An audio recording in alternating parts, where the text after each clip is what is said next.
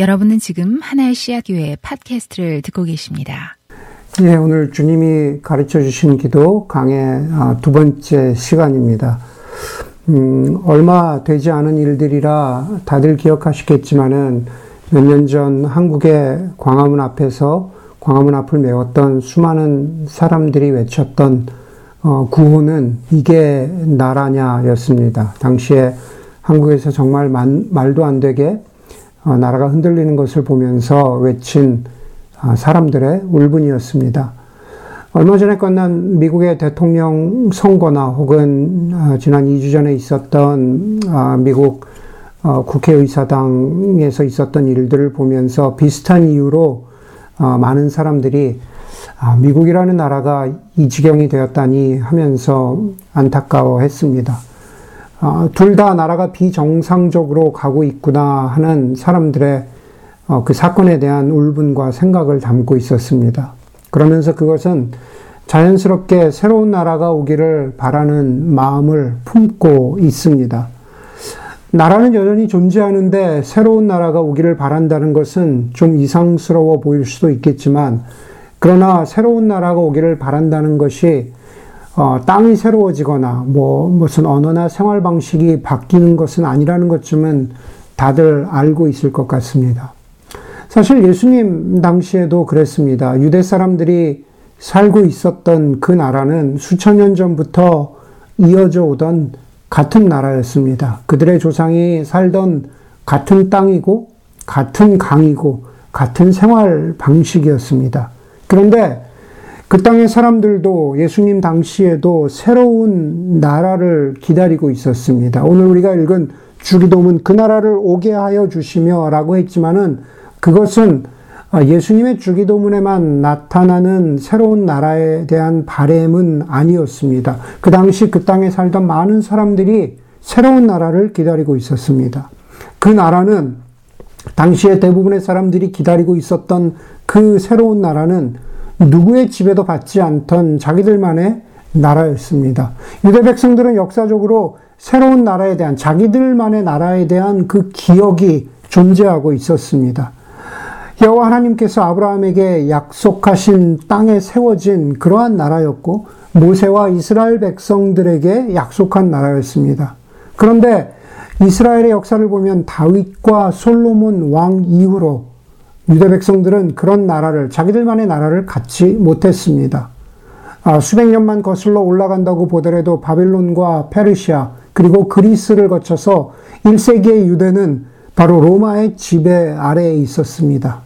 예수님 당시, 예수님 당시에 예수님이 가르쳐 주신 이, 이, 이 기도문 이외에 유대문, 유대 사람들이 기도하고 있었던 기도문인 테필라에 보면은 새로운 나라에 대한 기도의 소망을 담고 있습니다. 그 테필라의 유대 사람들의 기도문에 이런 내용이 있습니다. 우리 민족의 해방을, 우리 민족에게 해방을 가지고 오시고 또 우리 민족에게 해방을 선포하시고 깃발을 들어 이 민족을 모아 주시옵소서.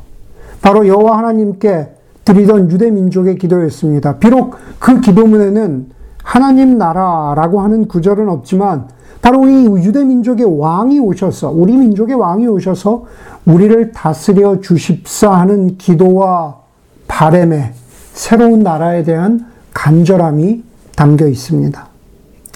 여러분 우리는 2021년을 시작하면서 주님이 가르쳐 주신 기도를 배우고 그리고 이 기도를 가지고 여러분들이 실제로 기도하기를 원합니다. 오늘 그 두 번째 기도죠. 그 나라를 오게 하여 주시며 라는 그 기도에 과연 그렇다면 지금 지금 21세기를 살아가는 우리 그리고 예수님 당시에 그 사람들이 했던 유대 사람들이 했던 기도를 보면서 우리가 그 나라를 오게 하여 주시며라고 기도할 때 그 기도 안에 과연 우리가 어떤 마음과 바램들을 담아야 할까? 여러분 우리의 정체성은 기독교인이고 우리는 교회입니다. 하지만 많은 교회와 많은 그리스도인들이 그 나라를 오게 하여 주시며 라고 기도할 때 우리 교회와 우리 그리스도인들 사이에도 다른 마음들 그리고 다른 바램들이 있는 것이 현실입니다. 그렇죠? 태극기를 들고 나오는 기독, 기독교인들 혹은 그것을 반대하는 기독교인들 그 BLM을 외치는 기독교인들, 그것을 반대하는 기독교인들, 동성애를 반대하는 기독교인, 동성애에 대해서 다른 생각을 가지고, 가지고 있는 기독교인, 예, 남부의 기독교인, 그리고 여기 우리가 살고 있는 베이와 혹은 예를 들어서 이스코스티 뉴욕의 기독교인, 사실 현실적으로 그 많은 기독교인 교회라고 우리가 이야기하지만 그 사람들이 기도하는, 아, 우리 모두가 기도하는 그 나라를 오게 하여 주시면은 과연 같은 나라를 바라보고 같은 소망을 가지고 기도하고 있을까? 저는 그 부분에 대해서 어, 그렇지 않을 거라고 생각을 합니다. 그렇기 때문에 오늘 우리가 그 나라를 오게 하여 주실 때 우리가 함께 바라고 소망하는 그 나라는 무엇일까? 다시 예수님 당시로 돌아가면은요. 그 당시의 사람들도 뭐 오늘에 나타나는 기도문뿐만 아니라 당시의 바리새인들, 당시의 여러 계층의 유대 사람들이 예수님에게도 예수님을 향해서도 은연 중에 자기들이 믿고 자기들이 강요하고 자기들이 바라던 그런 나라를 예수님이 이루어 주시기를 어, 바랬습니다. 예수님께 그런 바램을 좀 강요했다고 이야기해도 될까? 아, 좀 그럴 것 같습니다. 그렇기 때문에 예수님이 가지고 오신, 예수님이 가지고 오실 그 하나님 나라보다는 자기들이 기대했던 나라의 성취에 도움이 될 그러한 청년 예수를 기대했다고 보는 것이 더 맞을 것 같습니다. 사회적이고 정치적이고 종교적인 각자 바램이 다른 그 나라의 기대와 강요를 한 몸에 받으면서 과연 예수 그리스도께서는 그 나라를 오게 하여 주시며 라고 기도하라고 가르치실 때 바로 그 안에 무엇을 담고 계실까? 그것이 바로 오늘 저와 여러분들이 함께 배울 하나님 나라 오게 하여 주심이고 함께 기도할 하나님 나라 오게 하여 주심이라는 겁니다. 저는 예수님이 그 나라를 오게 하여 주시며라고 기도할 때 모두에게 기도하라고 가르치신 공통적으로 분명히 지금도 가르치신 한 가지는 우리가 스스로는 어찌 해볼 도리가 없는 인간의 절망을 기도하는 어, 그 기도라고 저는 믿습니다. 우리가 그 나라를 어, 오게 하여 주시며라고 할 때 우리는 어떻게 해볼 도리가 없는 그 절망을 담고 있는 기도라는 겁니다. 여러분 이런 질문으로 시작해 보면 좋을 것 같아요. 예. 한 인간이 한 인간이 자기 인생의 주인이 되는 것이 그렇게 나쁜 일일까? 자기가 자기 인생을 책임지는 게 주인이 된다라는 것은 책임진다는 것인데 그게 그렇게 나쁜 일인가? 그게 그렇게 손가락질 받을 일인가 하는 것입니다. 그런데 어, 우리가 이렇게 이렇게 듣고 이렇게 믿고 이렇게 배우잖아요. 우리가 우리가 믿는 기독교는 예수를 믿는 것은 내가 내 인생의 주인이 아니라 예수님이 내 인생의 주인이심을 인정하고 받아들이는 것이라고 가르치고 또 그것을 믿는 것이 복음이라고 우리는 아, 우리는 그렇게 믿고 살아갑니다. 여러분 한번 이렇게 생각해 보세요. 네. 그냥 어, 뭐, 그래, 그러지 뭐. 그냥 내가 내 인생의 주인이 아니라, 뭐, 내가 내, 내 인생의 주인이면 어떻고 아니면 어떠냐. 뭐, 사는 거 별거 있나. 누가 주인이면 어떠나. 그냥, 그냥 나를 좀 편안하게 살게 해주면 되지. 라고 하면서, 그냥 자기 인생의 주도권을 누군가에게 쉽게 넘겨주는 사람이 있다면, 아마 그 사람은 믿음이 있는 사람이 아니라 경솔한 사람이라고 우리가 이야기할 겁니다. 가령, 여러분 중에 누군가에게 뭐 제가 누군가를 생각하진 않았는데 가장 조심스럽고 가장 돌다리도 두들긴 후에 건너지 않을 우리 교인 중에 그럴 사람이 누굴까요? 돌다리도 두들겼는데 건너지 않아요. 뭐 그냥 오승영제라고 합시다. 오승영제에게 예. 제가 오승영제에게 예. 오승영제 저를 믿고 오승영제의 은행 아이디와 패스워드를 좀 넘겨주세요. 어, 비어있는 깡통 계좌 말고 꽉 차 있는 계좌에 예, 은행, 은행 정보를 좀 주세요. 아, 그러죠. 뭐, 목사님 괜찮은, 괜찮으신 분이니까 제가, 제가 그렇게 목사님께 믿고 드리겠습니다. 라고 그냥 선뜻 넘겨준다면, 어, 왜 저러실까? 예. 어, 좀 뭔가, 어, 요즘에 상태가 안 좋으신 것 같은데? 예. 그렇게 생각할 것 같아요. 여러분, 바로 그런 겁니다. 인생의 주인으로 자기가 책임감 있게 살아간다라는 것은 자기가 자기의 인생의 주인으로서 책임감 있게 살아간다는 것은 소중한 일이고 의미 있는 일입니다.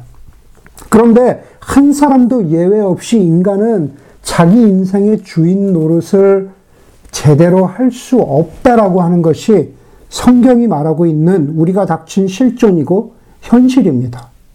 마치 그것은 우리 모두가 시속 200km로 달려야 하는 레이스 트랙에서 운전대를 처음 잡아보는 7살 어린아이 같은 것이 그것이 바로 우리 인간의 현실이라고 성경은 말하고 있습니다. 200, 200km 레이스 트랙에 들어간다면 우리는 당황하고 어떻게 해야 하지, 뭐, 어떻게 해야 할지 몰라서 절망하다가 결국에는 충돌하고 크게 다치거나 죽을 수밖에 없는 존재들이 인간의 실존이라는 거죠. 그것이 인간입니다. 그것이 인생의 내가 내 인생의 주인이라고 책임지고 살아가던 우리가 살아가던 나라라는 겁니다. 예. 여러분 누가복음 15장에 보면은 두 아들의 비유가 나옵니다. 예, 뭐 너무 많이 들은 본문이죠. 거기에 보면은 작은 아들은 아버지에게서 재산을 받아서 먼 나라로 갑니다. 그러나 얼마 지나지 않아서 그 모든 것을 탕진하고 거지가, 거지나 다름없는 신세가 된 후에야 아버지에게로 돌아갑니다. 그런데 그 아버지는 그 작은 아들을 맞아들이고 15장 24절에서 이렇게 말합니다. 이 아들은 죽었다가 다시 살았고, 이 아들은 죽었다가 다시 살았고, 여러분 그 작은 아들이 본문을 보세요. 비유의 스토리이지만, 여러분 그 아들이 실제로 죽었습니까? 아닙니다.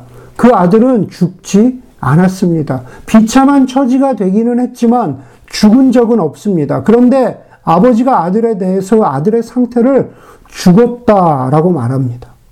아버지의 집을 떠나는 그 순간부터 아들의 상태는 죽은 상태입니다.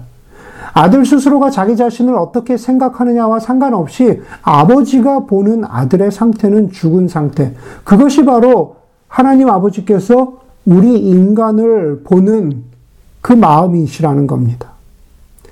여러분, 창세기의 아담은 작은 아들과 같습니다.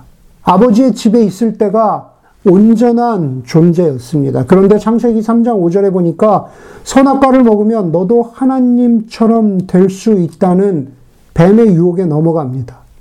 너도 하나님처럼 될 수 있다는 작은 아들이 아버지의 집을 떠나도 잘 살 수 있다고 믿었던 착각과 똑같습니다. 아버지의 집을 떠나도 잘 살 수 있다. 어, 나는 하나님과 같이 될 수 있다. 그것은 똑같은 말이라는 겁니다.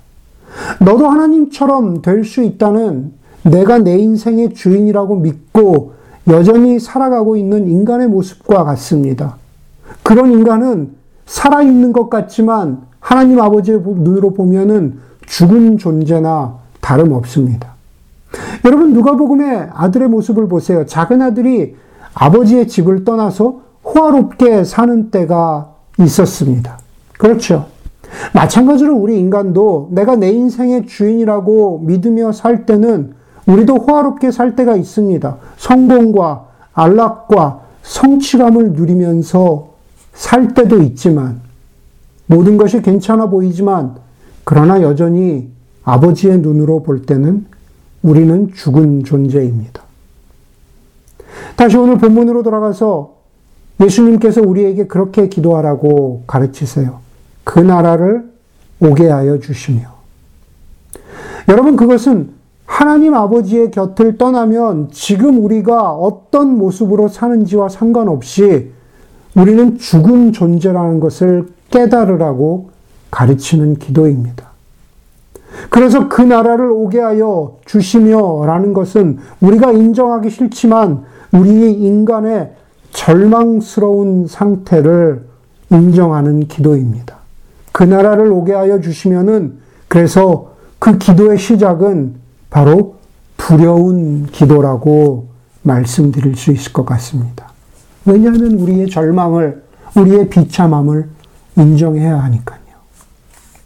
그런데 그것은 자연스럽게 두 번째 예수님이 가르쳐 주신 것으로 넘어갑니다. 그 나라를 오게 하여 주시면은 하나님 아버지만이 회복하여 주실 새 생명의 삶을 간구하는 기도입니다. 하나님 아버지만이 회복하여 주실 새 생명의 삶을 간구하는 기도입니다. 저는 안 해서 모르지만은 여러분들 가운데 틱톡 하시는 분이 있는지 모르겠습니다. 뭐 보통 15초라고 하죠. 찾아보니까 그렇더라고요. 15초 어떤 영상의 힘. 15분도 아니고 1분 50초도 아니고 15초이기 때문에 정말로 부담되지 않고 볼 수 있을 것 같아요. 다시 찾아보기 기능이 있는지 모르겠지만 뭐 여전히 다시 보아도 15초입니다. 짧게 지나가고 맙니다.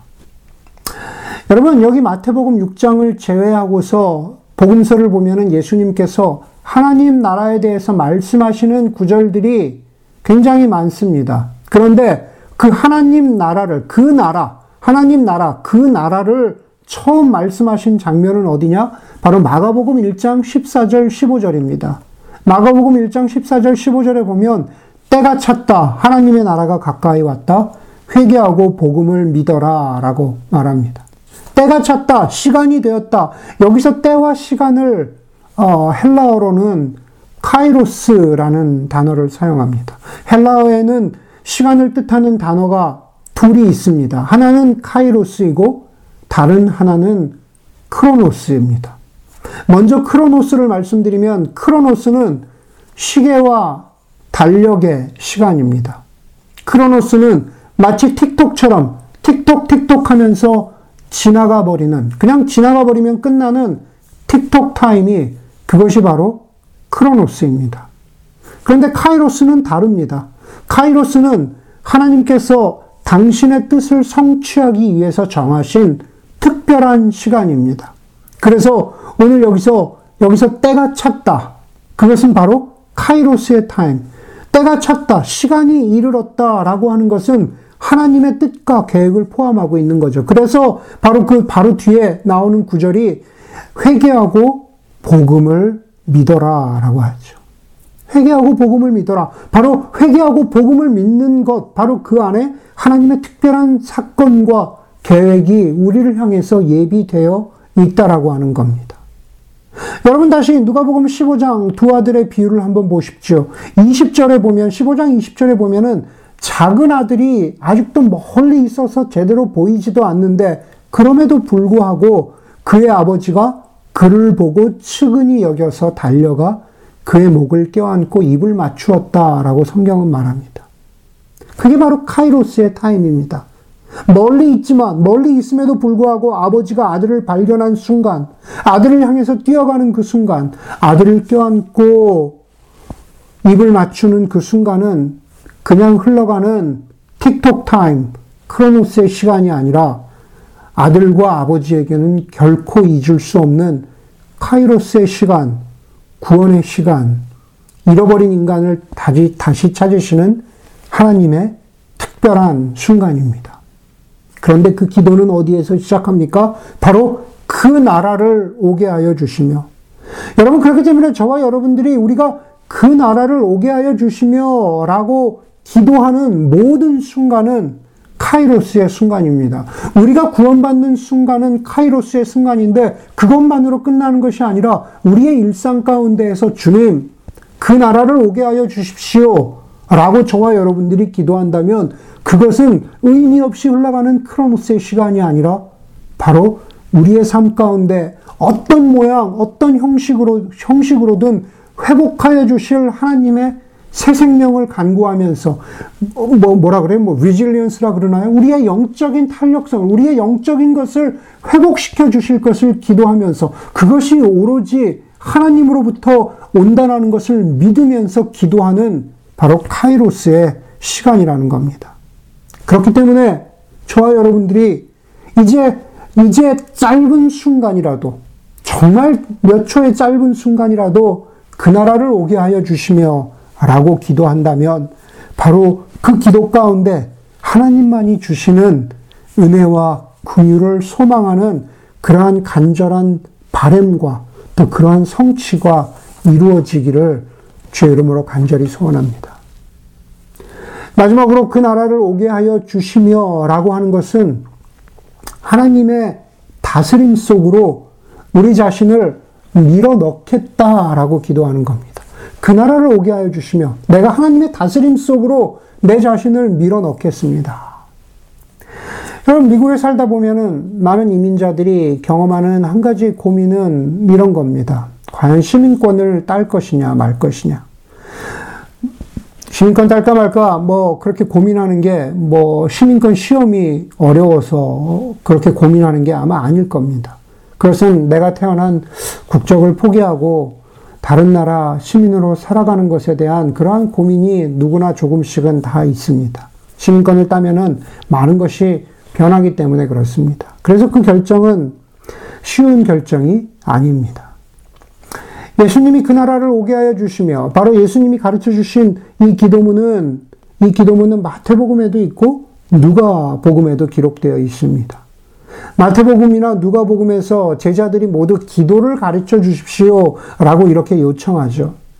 제가 거듭 거듭 거듭 반복해서 말씀드리지만 제자들이 기도를 몰라서 기도를 가르쳐 달라고 하는 게 아닙니다. 이미 말씀드린 대로 무슨 시편의 기도문, 테필라의 기도문, 여러 가지 종류의 유대 사회에 그 당시에 기도문들이 있었습니다.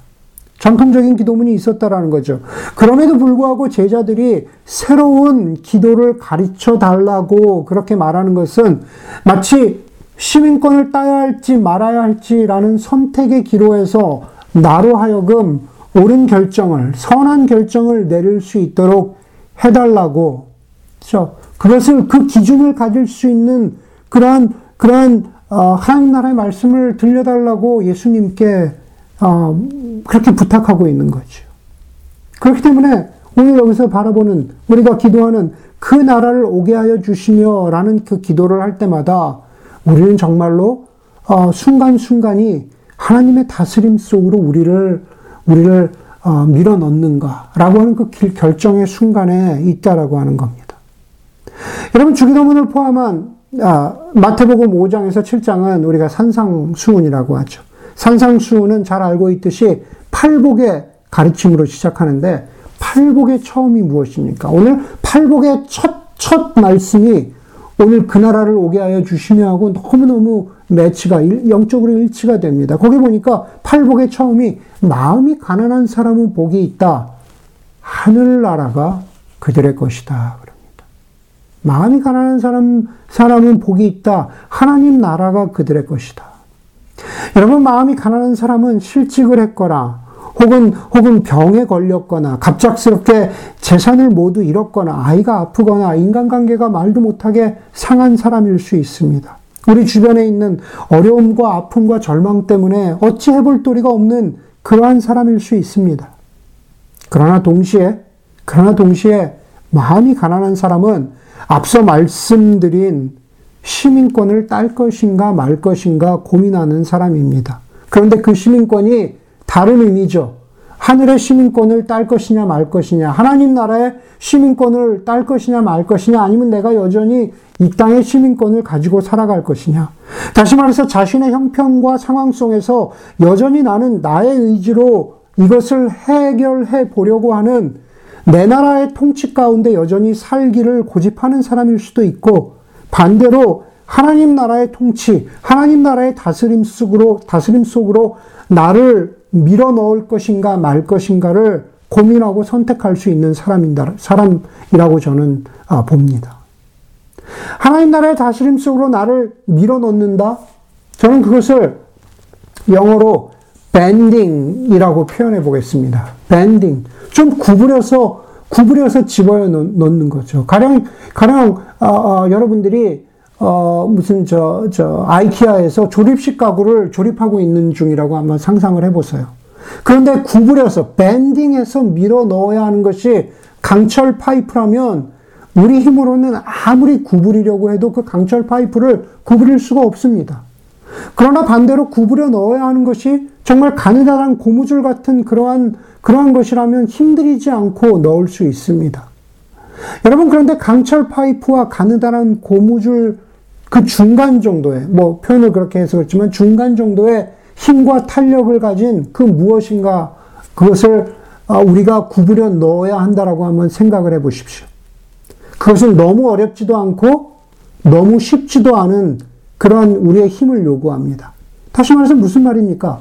그 나라를 오게 하여 주시며 하나님 나라의 통치 속으로 우리를 밀어 넣는 것은 전적으로 불가능한 일도 아니고 그렇다고 너무 쉬운 일도 아닌 그러나 우리의 결정과 우리의 의지와 우리의 하나님 앞에 우리의 순복을 surrender 우리의 하나님의 하나님 앞에 우리의 항복을 요구하는 것이라는 겁니다. 그렇기 때문에 그 나라를 오게 하여 주시며 라고 하는 것이 예, 그렇게 쉽지도 않고 그러나 불가능한 일만도 아닌 우리의 단단한 마음먹기와 노력과 현신과 결단을 요구하는 겁니다. 여러분 스탠리 스탠리 그랜츠라는 성경학자는 그 나라를 오게 하여 주시며 라고 기도한 성경의 인물을 다니엘로 꼽습니다. 다니엘이 다니엘이 사자굴에 던져지게 된 것은 그가 기도하면서 어떤 특별한 기도의 자세를 취했기 때문에 사자굴에 던져진 것이죠. 어떤 특별한 기도의 자세냐? 그것은 다름 아닌 예루살렘을 향해서 기도한 다니엘의 기도의 자세입니다. 더 구체적으로는 예루살렘 성전을 향해서 기도한 다니엘의 기도 때문에 그렇습니다.